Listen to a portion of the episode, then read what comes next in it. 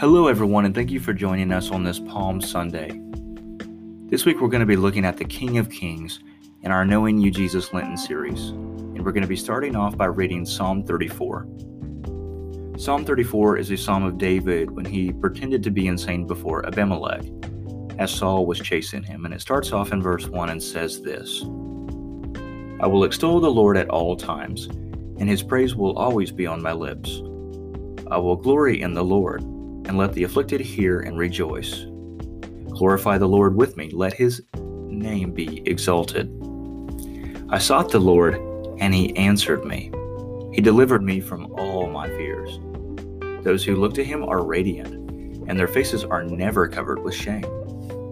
This poor man called, and the Lord heard him. He saved him from all of his trouble. The angel of the Lord encamps around those who fear him, and he delivers them. Taste and see that the Lord is good, and blessed is the one who takes refuge in him. Fear the Lord, you his holy people, for those who fear him lack nothing.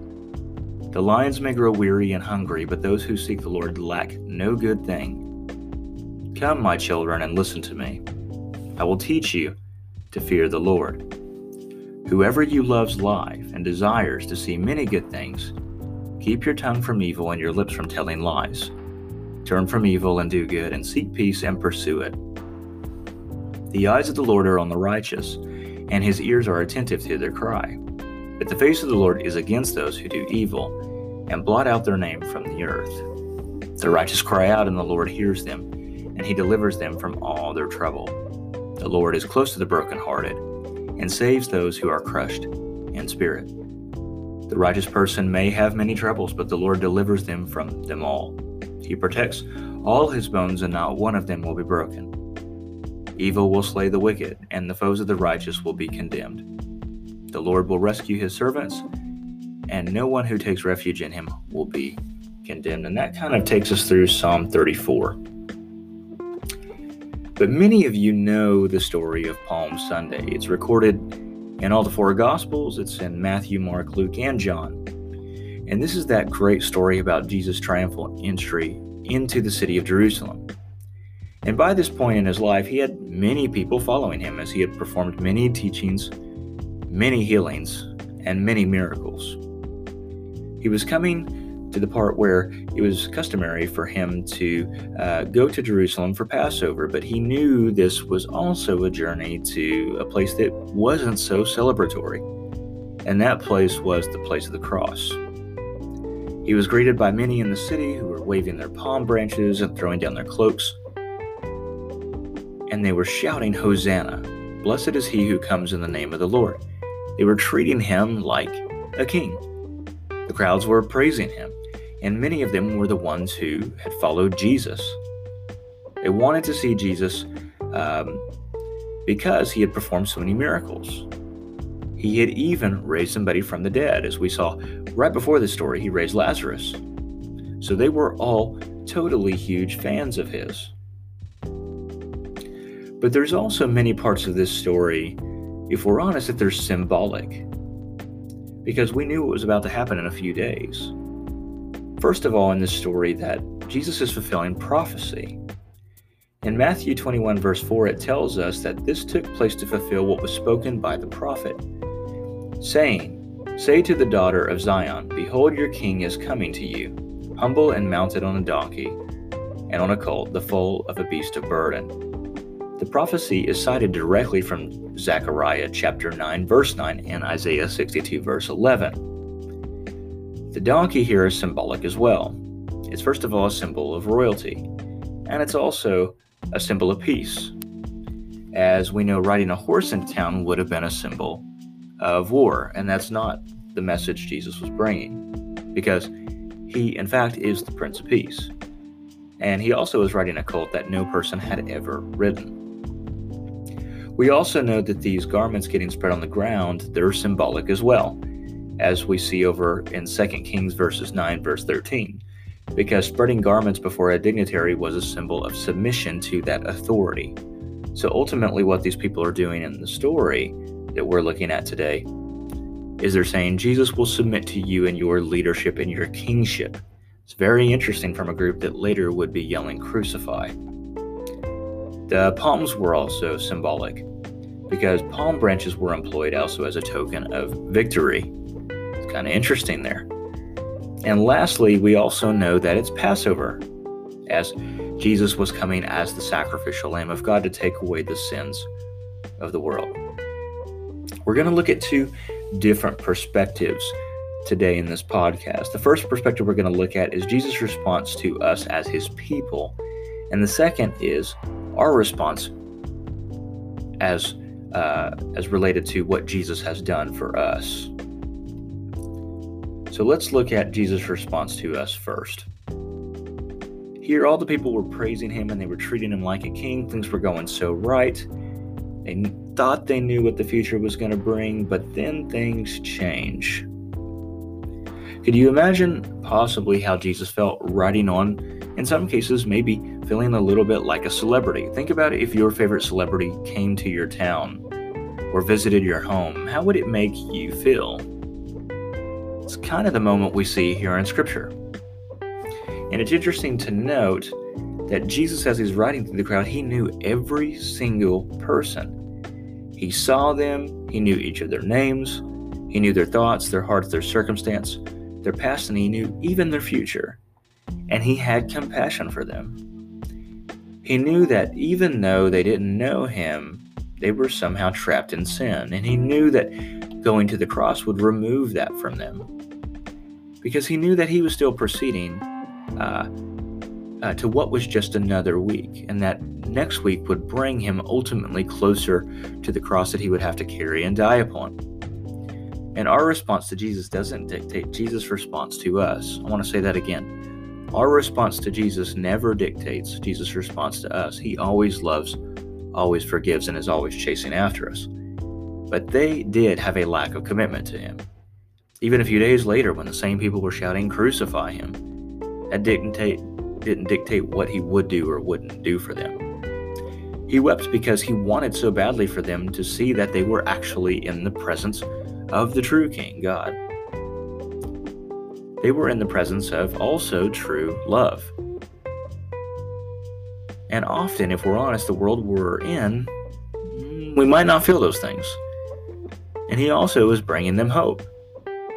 They saw him, but they really didn't see who he was. His love was still unconditional for the crowd that would later betray him. The reality is, Jesus sees you. In Scripture, Jesus always saw the one person he was meant to acknowledge, the one person he was meant to speak to, or the person he was meant to heal. He saw grieving widows. Uh, he saw Zacchaeus in the tree.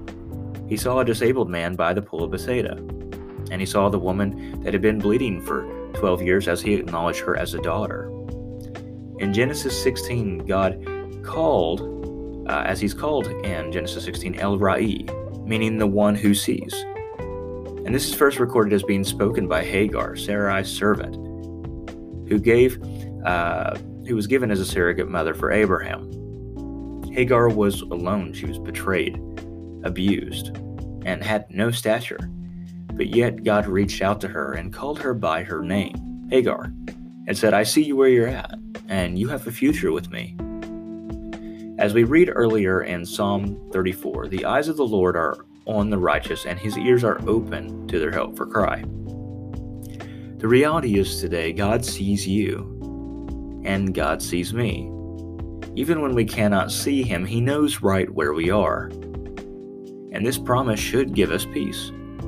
Maybe you're feeling a little bit uneasy with everything going on in the world. You may feel confused or uncertain, but let me remind you of this truth today. You are never out of His sight and you're never forgotten because He's right with you. Even when circumstances cloud our view, God has never left us. He is strong enough to hold us and be with us. No matter how loud the noise of the chaos around us seems to be, He always hears our cry for help. We looked at how He sees you, He also welcomes you. Only Jesus knew the gravity of what the crowd was asking when they shouted, Hosanna. It was a shout of adoration, but it also was a plea, because the word Hosanna literally means, Come save us now. And this is exactly what Jesus was riding into town to do. But the next day, Jesus walked into the temple, flipped over some tables, and tossed money on the floor. The Hosanna shouters must have been shocked at this. My house will be called a house of prayer, but you are making it a den of thieves, he said. What he did next was even more radical. He invited the least inside. The people that were welcome were the blind, the lame, children, those who were overlooked and usually looked down upon. But then he welcomed them, he healed them, and confirmed their place within the court. He cleared the temple for those who had profaned it and ushered in the ones who had sought after it. He does the same for us as well. This is our Christ, and He welcomes in the defenseless, and He becomes their defense. He brings the weak to Himself and makes them strong. He desires not the shiny sacrifices like our pride wishes to bring, but only a heart that is stayed close with Him. He saves us when we call out to Him. He welcomes us into His presence right where we are, and He loves us so we've looked at how he sees us, how he welcomes us, and now let's look at how he loves us. Romans 5 8 says, But God demonstrated his own love for us in this, that while we were yet sinners, Christ died for us. Because the reality is, we didn't do anything to earn this. We didn't strive for it, or we didn't have to prove anything. The reality is, Christ simply died for us. Jesus knew that he was on his way to die. Again, this wasn't plan B, he knew what was before him.